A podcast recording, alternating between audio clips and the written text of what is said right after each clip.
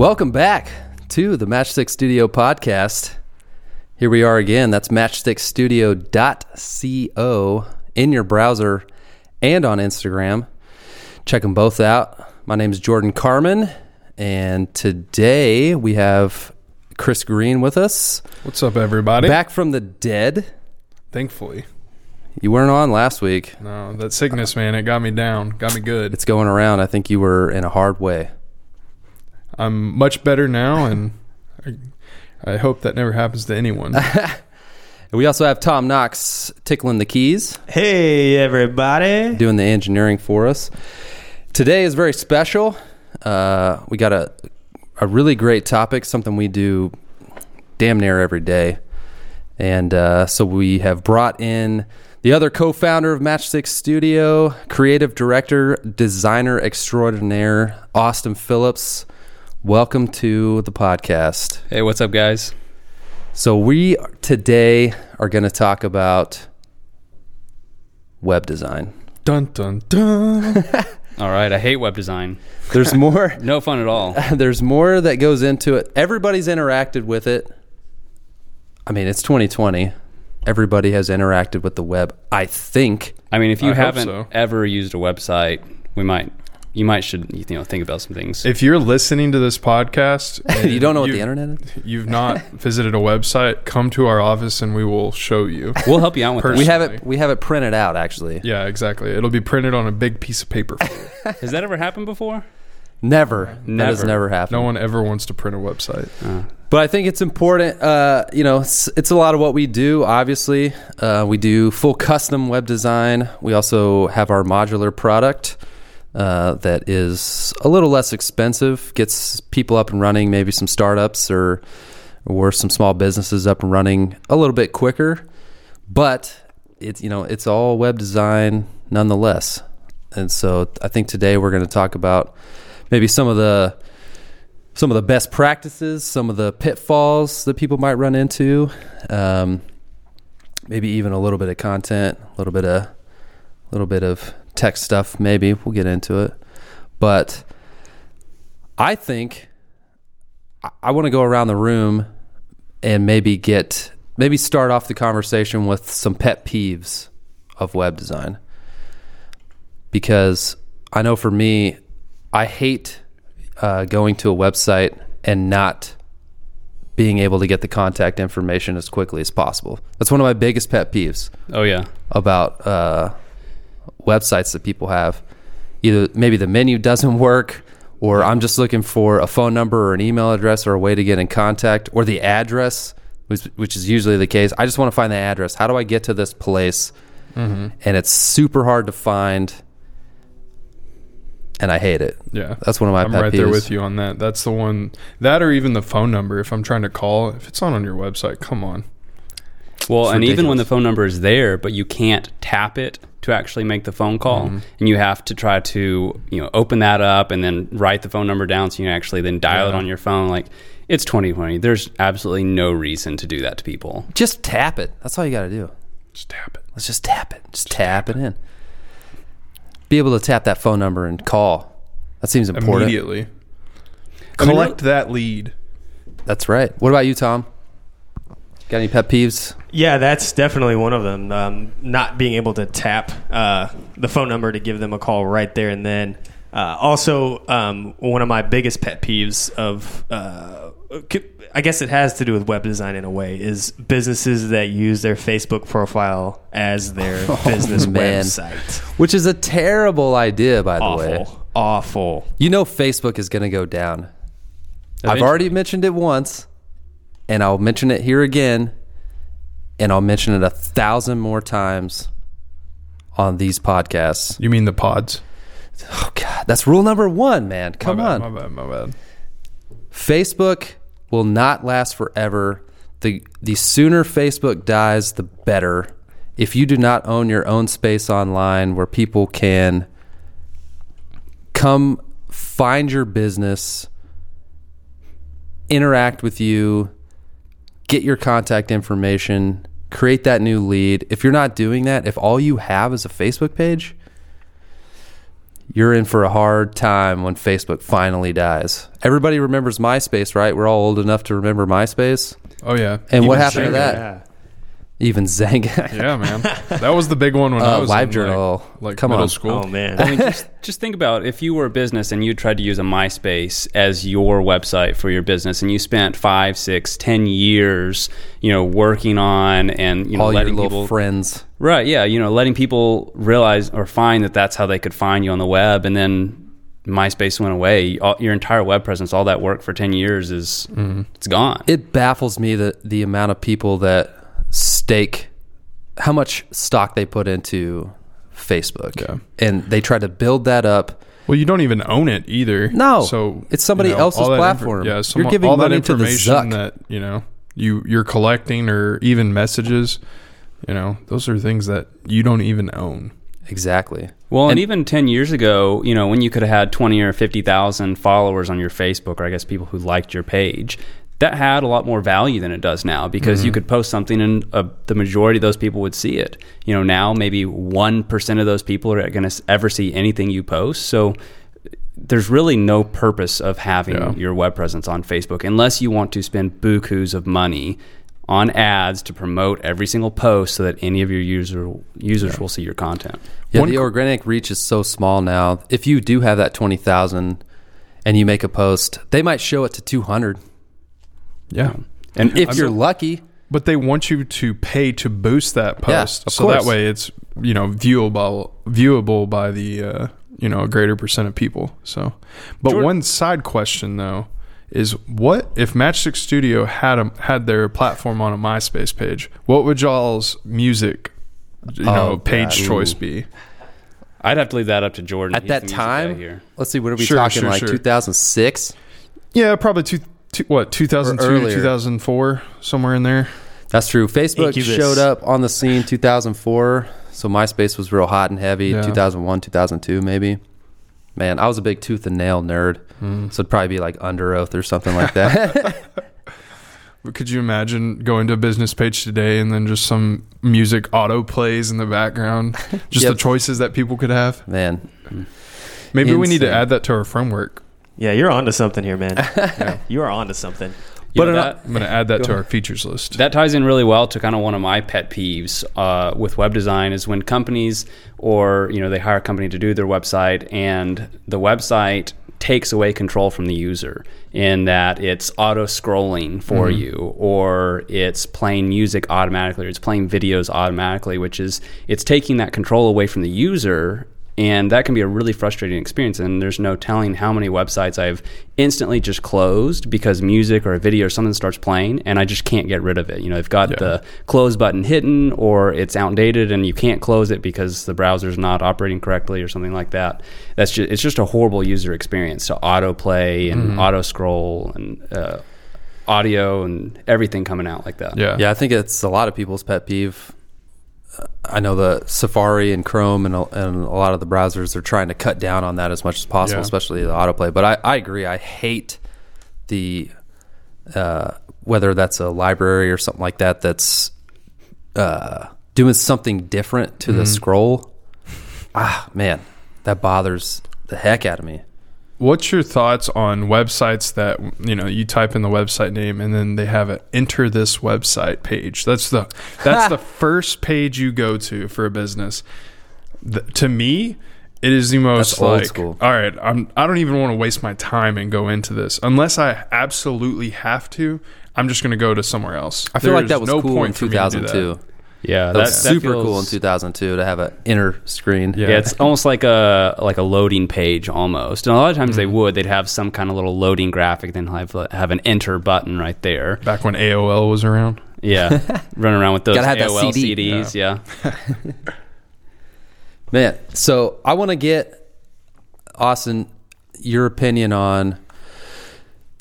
There's a lot of different mentalities out there. I know we run into some of those when we bring on new clients and things like that, as far as navigations or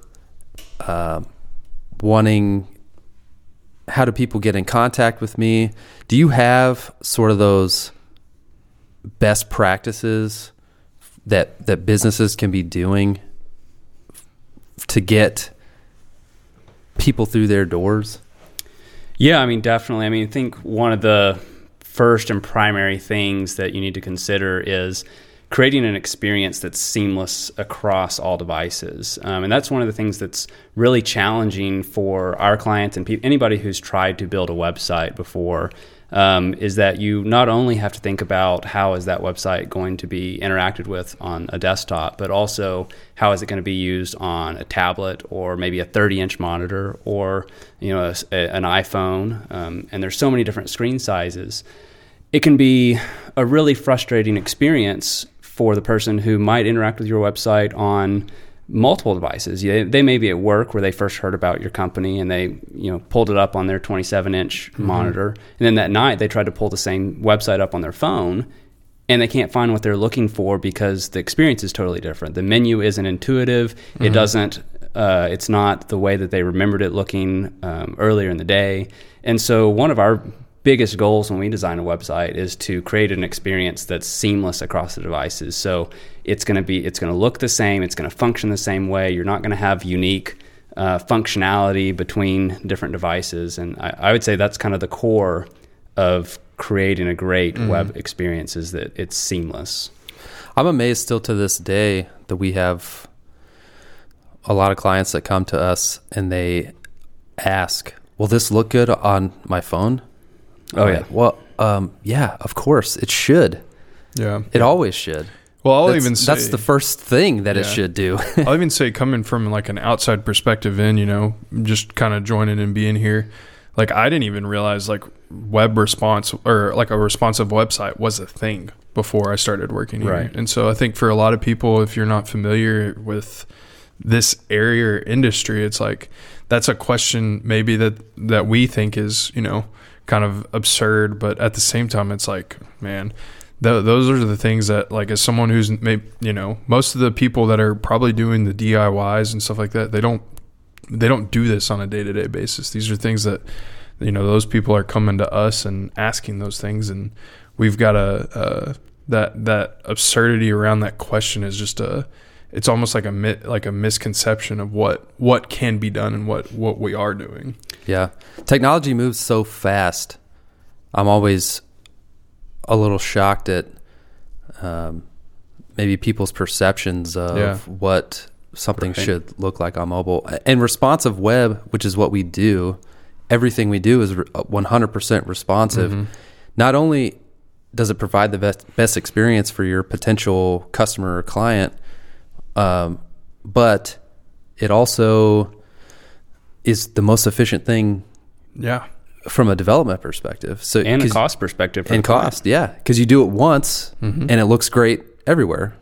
Back in the old times, we're talking 2010, back in the old days, they used to stand up multiple separate websites, specifically if you're old enough to remember a mobile, like you'd see m.dot or mobile.dot in your URL, your browser. Mm-hmm.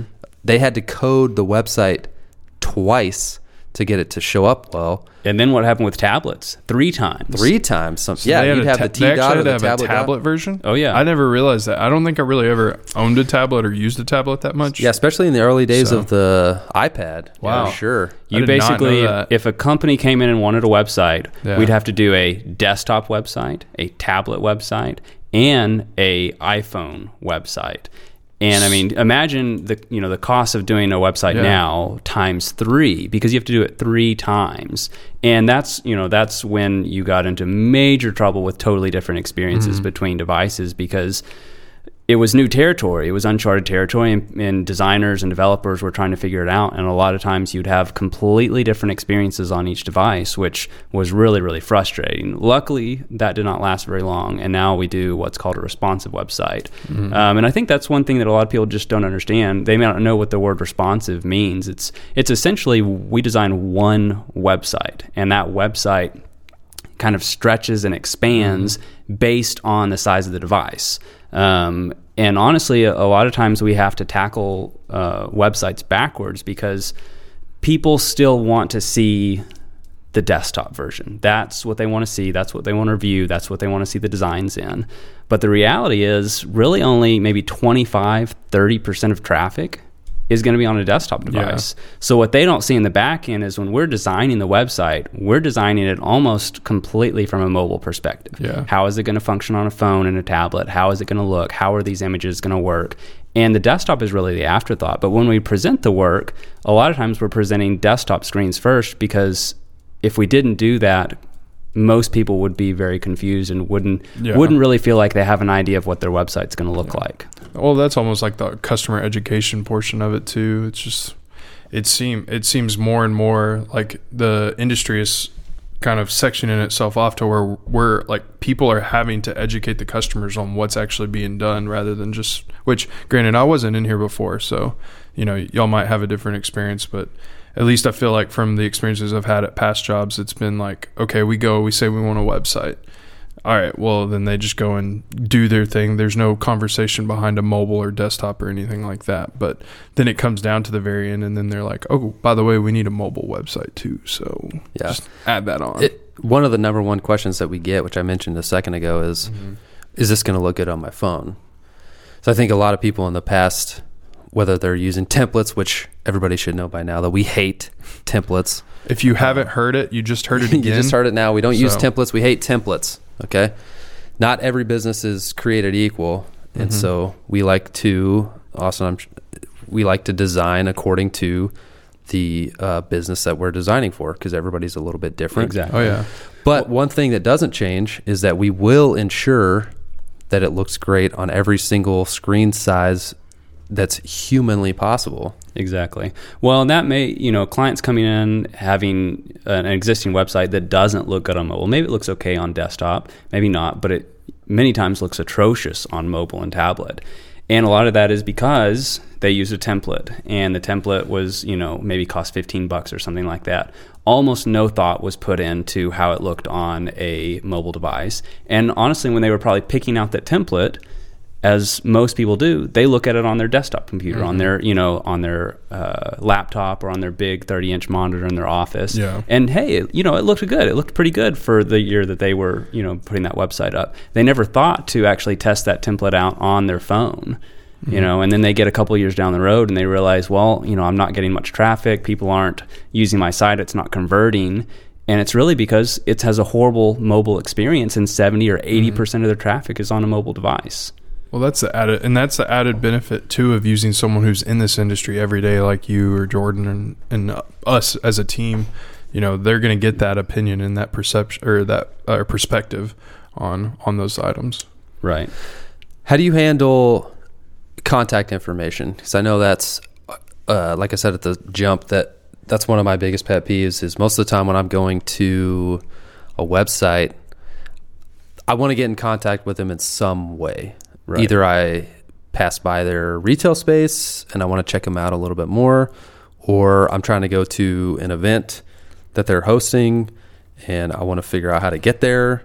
What's sort of the most important things to you, or what's your process for figuring out how to ensure that the correct contact information is always showing up for a potential customer? Yeah, that's a great question. And I think it's different for every single client.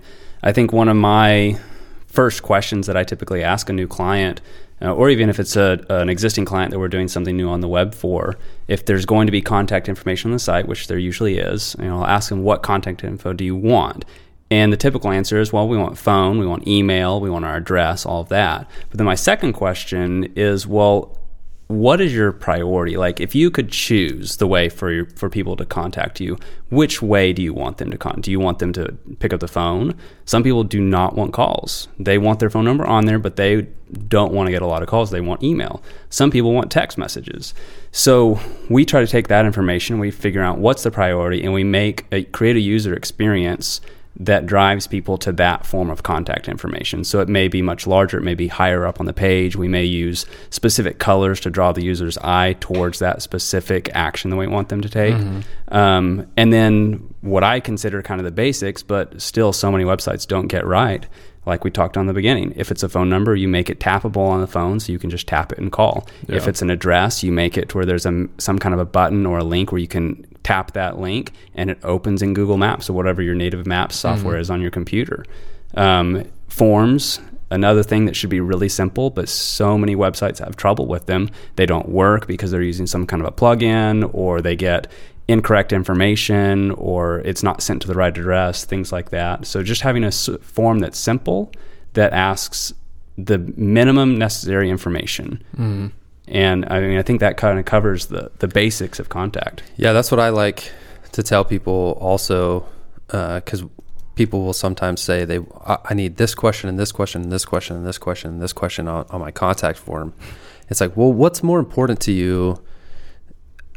Getting somebody to fill out a 25 question survey, or just getting their information so that you can create that potential customer or client or lead and get them into your business so you can talk to them about what you want to do. Exactly. Yeah. And honestly, that's something that most people, when you ask that question, they're kind of surprised, because they realize, well, I haven't really thought about that before. You know, in their mind, they're thinking, what's the most efficient way? We'll ask every single question that I could possibly need to know. Then I'll have that information and it cuts down on time. Yeah. The problem is, when you have 20 questions, how many people, I would be interested from the listeners, how many people would actually fill out a 20 question, you know, email form on a website? I'll tell you right now, I would be highly irritated and bail. I mean, if it goes past four questions, that's tough for me to do that. I really don't want to do more than four questions. I feel like filling out my taxes is too many questions. So. Well, obviously, that's entirely too many questions. By the way, the government already knows the amount of money you make. Oh, yeah, I know. Why do you have to do the work? Anyway, that's... Quick, they were not getting political. That's rule number two. That's not political, is it? I don't know. Dang it. No, taxes aren't political at all. I messed up on rule number two. What's up, Tom? Quick question on contact forms. What are your thoughts, Austin, as a designer, on required contact form fields from a user perspective? So let's say you have a 20-question form, but only 4 of those are required. Do you think that the form itself is daunting just to see that many inputs? Yes. And even though a lot of these inputs aren't required, they're optional. Do you think that it's still daunting from a user's perspective to see that many inputs on the page? Absolutely. I mean, I would ask you, if you got to a page and you wanted to fire off a quick question to a company about a product or something, and you get to their contact form and you see 20 form fields, are you going to take the time to click on every single one to see if it's required or not? No, you're not. It needs to be. I think, or even if it just has the star. Yeah, you're still. Yeah. What am I supposed to read through all of this? Yeah, that's way too much reading. Yeah. I mean, really, we're looking at about 15 seconds. I mean, with any kind of website, if anything is going to take more than 15 seconds, you've lost them. Like, they're going to bail. They're gone. You have, from the time they enter your website, you've got 15 seconds. They used to say 30 seconds, but people's attention spans are getting shorter and shorter. Kids. It's because Netflix. You know, and honestly, I still feel like 15 seconds is being too generous. I would say you need to catch their attention in 10 seconds or less, or you've lost that customer. Yeah.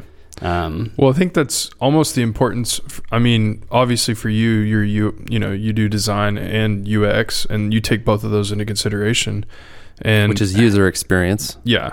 UX for those that don't know. Yeah. So having someone who is a professional in both of those is extremely important when you're talking from a web design perspective. And which I'm not sure if this is much of a thing anymore. I'm sure UX is a growing and growing field.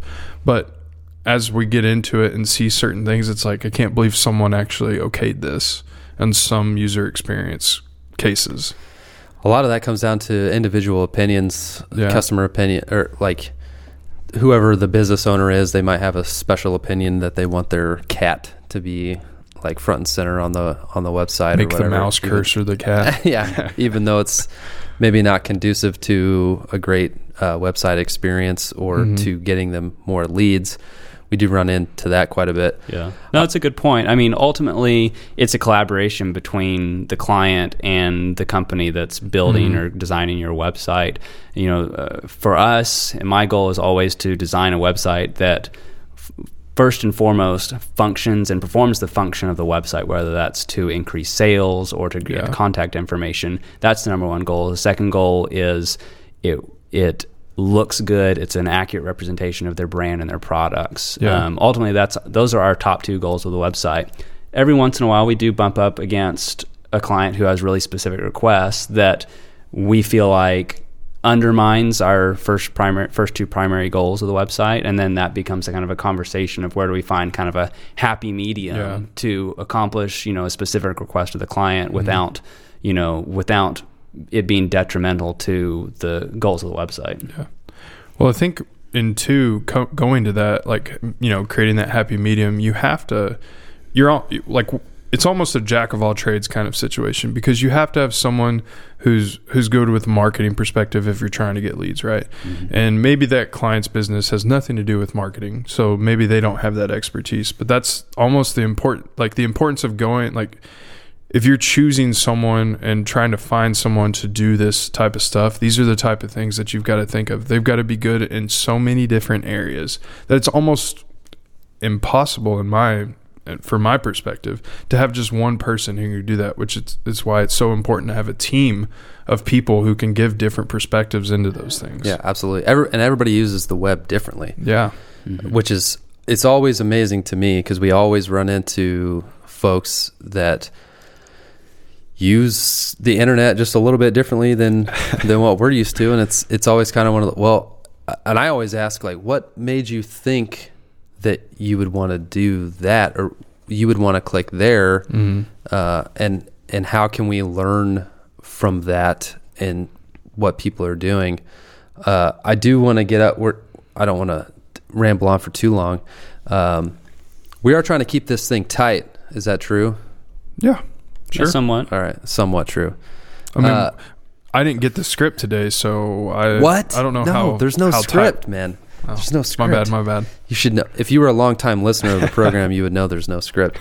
I do want to kind of ask Austin what maybe the role of colors or uniqueness kind of plays into. So speaking to what maybe you were just talking about, Chris, there's a lot that goes into web design, and we have already talked about we don't like to do templates. We like for our clients to have unique websites, but at the same time, there's also some best practices that you can have depending on the moment and time of technology that you're at. So I kind of want to put the question to you, and maybe a little open-ended, just the role that maybe colors or menus or different things play into the web design, and how often maybe that needs to be updated or refreshed. Yeah, I mean, that's a great question. And for me, as a designer at heart, I mean, the world revolves around color and typography and shapes. That's kind of the world that I live and breathe in. But again, you can't put so much of an emphasis on just the way things look to the point that the website doesn't function well, or doesn't achieve its core purpose. There's plenty of websites that are highly artistic and they're beautiful to look at and really, really interesting, but they're impossible to navigate through because everything is so unexpected and so different. They're a cool experience, but they're not a functional website for business. But color does play a huge role, because color in this world, color is one of the things that attracts our eye more than anything else. Imagine if everything in this world was gray and white, it would be really, really boring to look at, and everything would kind of blend together. So it'd be really easy to pick out my morning attire, though. Makes me sad just thinking about it, to be honest. Yeah, I mean, you think about when spring happens, you start having the flowers bloom and you start getting more color and the grass turns green. Those colors are very eye-catching and they draw your eye in. And it's because our eyes just function to pick up on bright colors. They focus in on it.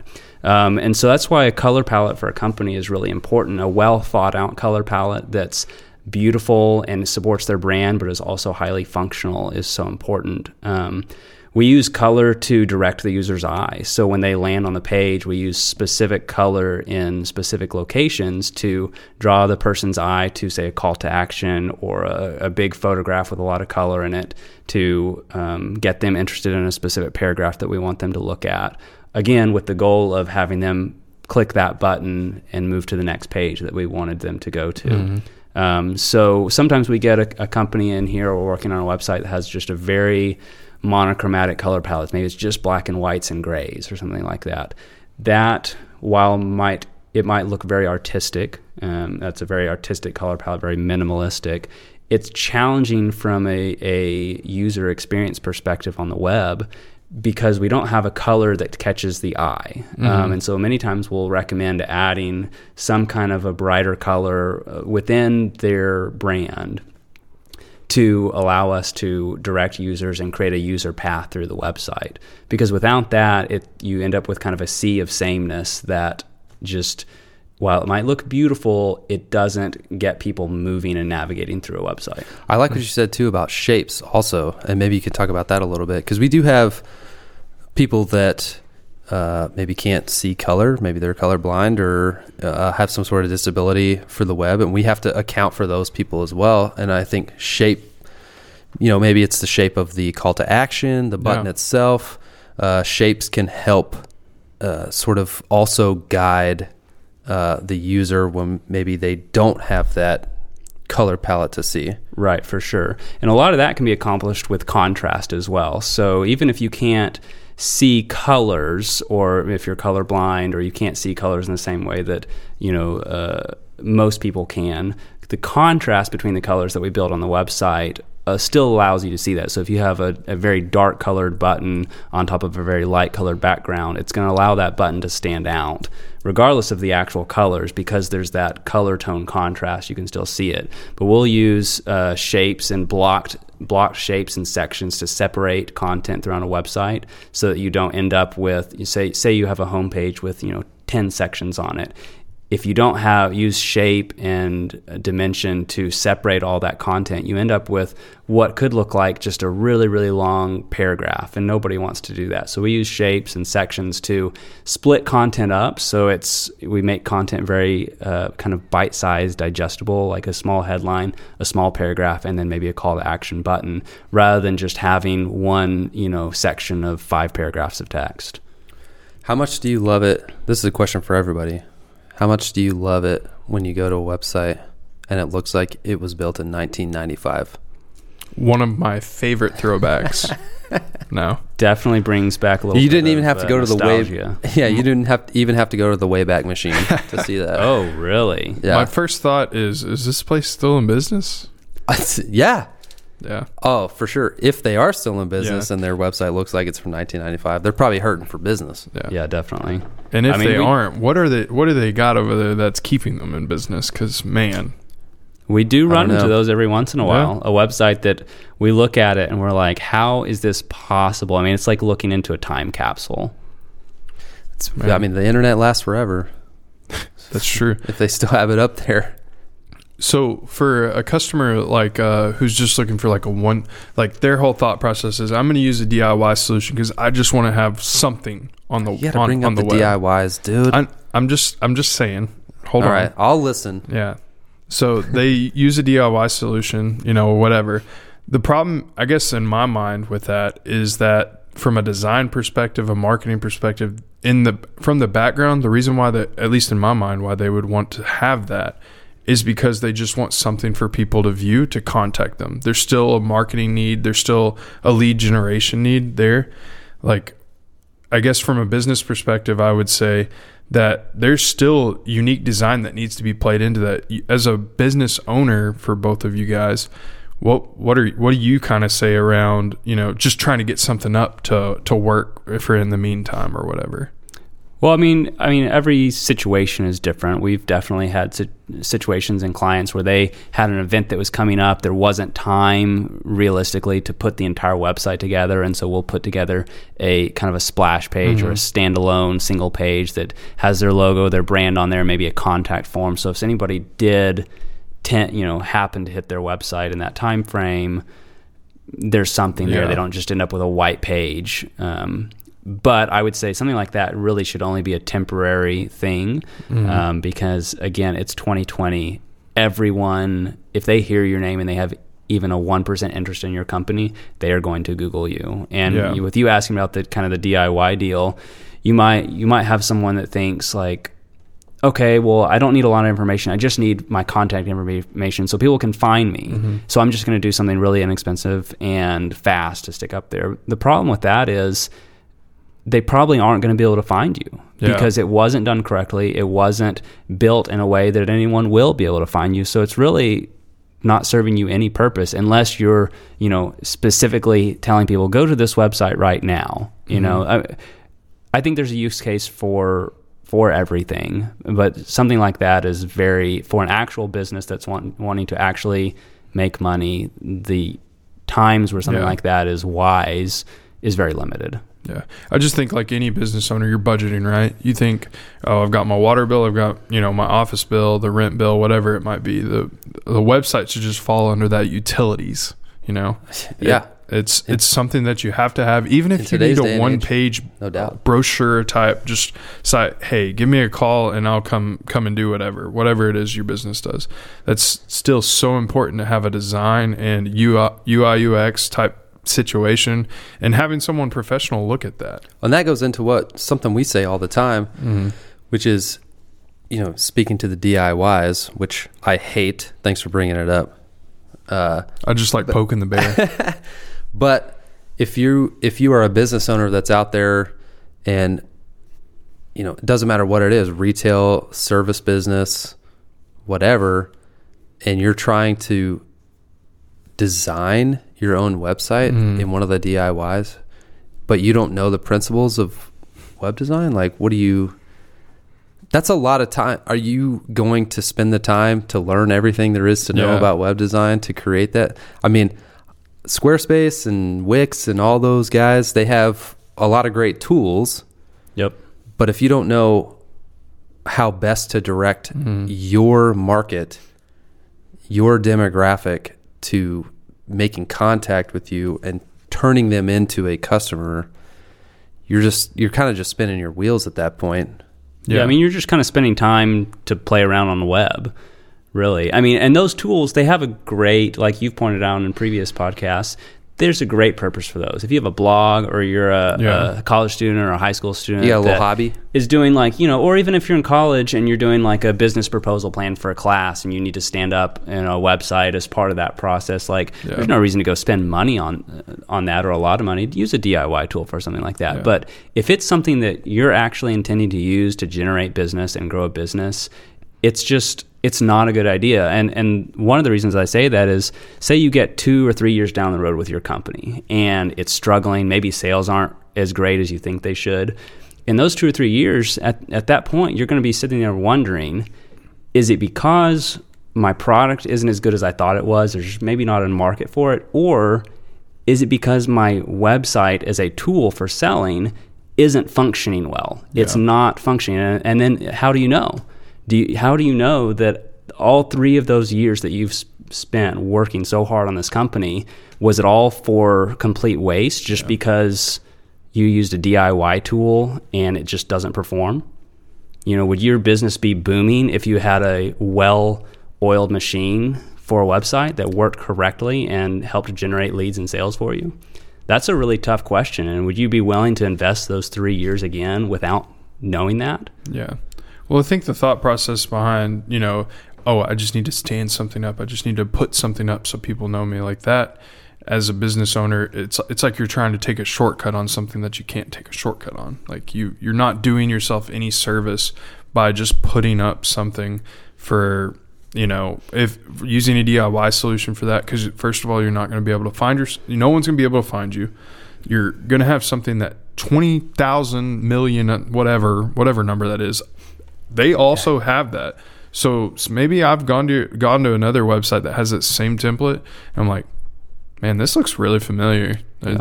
What's going on here? You're not setting yourself apart. And that's what you have to do. Yeah. A lot of that mentality, I think, is still being carried over from the entry days of the internet, where, you know, having a website wasn't crucial to your business. It was brick and mortar and phone calls. That's how you did business. And it was the idea of like, maybe I still got the Rolodex on my desk. Probably should have a website. And as you know, as the years have progressed, people have realized a website's more important.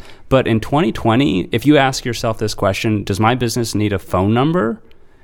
If the answer is yes, then that same emphatic yes should be to a good, well-functioning website.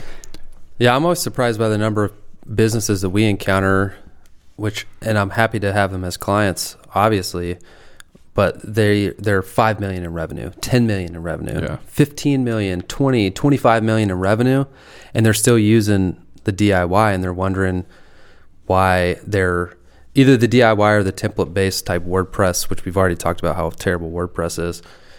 They're still using those things, and they're wondering, well, how can I get more leads? That 25 million could be a $50 million company probably if they would get off the DIY. Yeah, mainly from search alone, just being able to be found. Yeah, and speed. Yeah, I mean, speed is such a big deal, and that's again that goes into something that I think about a ton when we're designing a website. That when I try to explain that to people, it kind of goes in one ear and out the other. They don't really understand how important speed is to the function of their website. Yeah, and we should probably have an entire episode about page speed, because we could talk for. I've got a lot of opinions. Well, we could talk for miles. Is that a saying? We could talk for miles. Sure. We'll make it one right now. You just heard it here first. We could talk for miles about page speed, because there's a lot of that goes into that. You know, you see these advertisements, whether it's AT&T or Verizon or whoever is your ISP, and you're getting, you know, DSL, and now you're getting fiber, and now here's the next big thing. Here's 5G or whatever. It's going to make everything faster. That kind of makes people not worry as much, like you're saying about. Mm-hmm. It doesn't make people put enough emphasis or thought into the speed of it, because they know that, like, well, the internet's faster now, so my website can be 100 megabytes worth of information, when that's probably not the best user experience for somebody who's just trying to get, you know, your contact information. Mm-hmm. Right. Well, and I would ask Chris, what do you think the average person thinks is like a reasonable amount of time for your website to load? Immediately. But like, what's really, that, like a second or less? Probably, I would say 1 to 2 seconds. Me and my friends always joke that, you know, and this isn't about web speed, but no internet is better than slow internet. And when it comes down to a web page, like earlier today, Jordan and I were looking at a website, and it was loading so slow, and we had to look at this. It was necessary. The fact that I had to wait 10 seconds, granted, I feel like I'm a pretty patient person, you know. I could tell you were getting frustrated. Yeah. I was like, I'm done with this. Like, there's no reason. Whoops, sorry. I hit the mic there. But there's no reason that in 2020 I should have to wait that long for your website to load. Mm-hmm. And what about on mobile, though? I mean, do you think it's maybe more acceptable for like a 5-second load time on a mobile phone? Potentially, because on mobile, I always think of, okay, first of all, what network am I on? How many bars do I have? Am I in an LTE spot? You know, those are I try and take into consideration. You take a lot more into consideration than most people. Yeah. So, well, it should be 1 to 2 seconds, well, no matter what you're on. Well, then I'm going to hold it to that standard. You should from now on. You should. According to Google, they recommend 1 second as the basic. Really? That's basics. What they say you should shoot for is a half second. A half second, the page should be loaded. The bounce rate from a 1 second load to a 3 second load increases 32%. Wow. Which, by the way, the bounce rate is the number of people who might try to go to a page, and maybe they viewed the page, maybe they didn't, but they immediately navigated away. It could be for a number of reasons, but page speed is definitely one of them. So if your bounce rate, they tried to go to a page and immediately bounced, that's not good. I bet I've pissed so many people off with that then. I mean, you're contributing to the bounce rate. I go to so many different pages and just immediately, oh shit, didn't mean to go there. Can you imagine if you're losing 32% of your customers simply because your website takes 3 seconds to load versus 1 second to load? It's a high number depending on how many customers you have. If you just have two customers. No, it doesn't matter how many customers you have. That's a high number. If you're losing 32% of your potential business. I mean, is that worth saving a few bucks because you used a DIY site that takes 3 or 4 seconds to load? Not to me. No. I wouldn't. To lose 32% of your business, that's a lot. And in 2020, Google is moving to a mobile-first indexing. So they've already done that. They did that in 2018. Well, but for mobile speed. They've already done it. Speed. It's already done? They've already done it. All right. You heard it here first. They did that in 2018. They will, if your website is slow, they will not rank you. Well, then they may be increasing the value that has on it, because that's supposed to be a big increase in 2020 is the value of mobile speed on your ranking. I think what you might be referring to is they're going to start showing people, mm-hmm. which we talked about on WordPress podcast. They're going to start actually. They've already started down ranking you. If your website is slow, they will down rank you today. What they're going to start doing is actually showing your potential customer that your website is slow. Which I absolutely love. Yeah. So you might get a splash page now that says, or even in the search results, unusually slow load times for this website. Just a shout out to everyone. If you happen to have that by your name, I will not be your customer. So absolutely not. Yeah. Can you imagine if you try to look up a business and then in the search results it says unusually slow load times? Ugh, I'm not clicking on that. Who's going to click on that? I'm good. Nobody's going to click on that. My time is worth more, even if it is just a second. Well, this has been a great conversation. I hate to cut it short, but I want to keep it tight. We could probably ramble on for hours, but we also need to have way more episodes in the future. That is true. So we're going to keep this going. This might be the longest podcast we've ever put out. So hopefully it was interesting to people. I found it interesting. I sure did.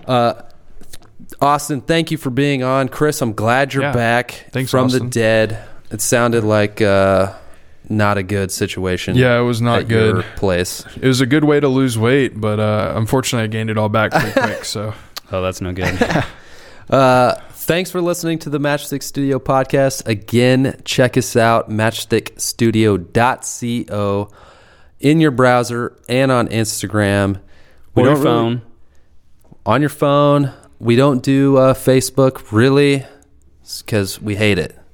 Or Twitter, TikTok, for that matter. We might. You never know what will happen. We like to own our own space. We like to practice what we preach. We own our own space online. So check us out, matchstickstudio.co. Thanks for listening. We'll see you down the road. Later, everybody. Bye-bye.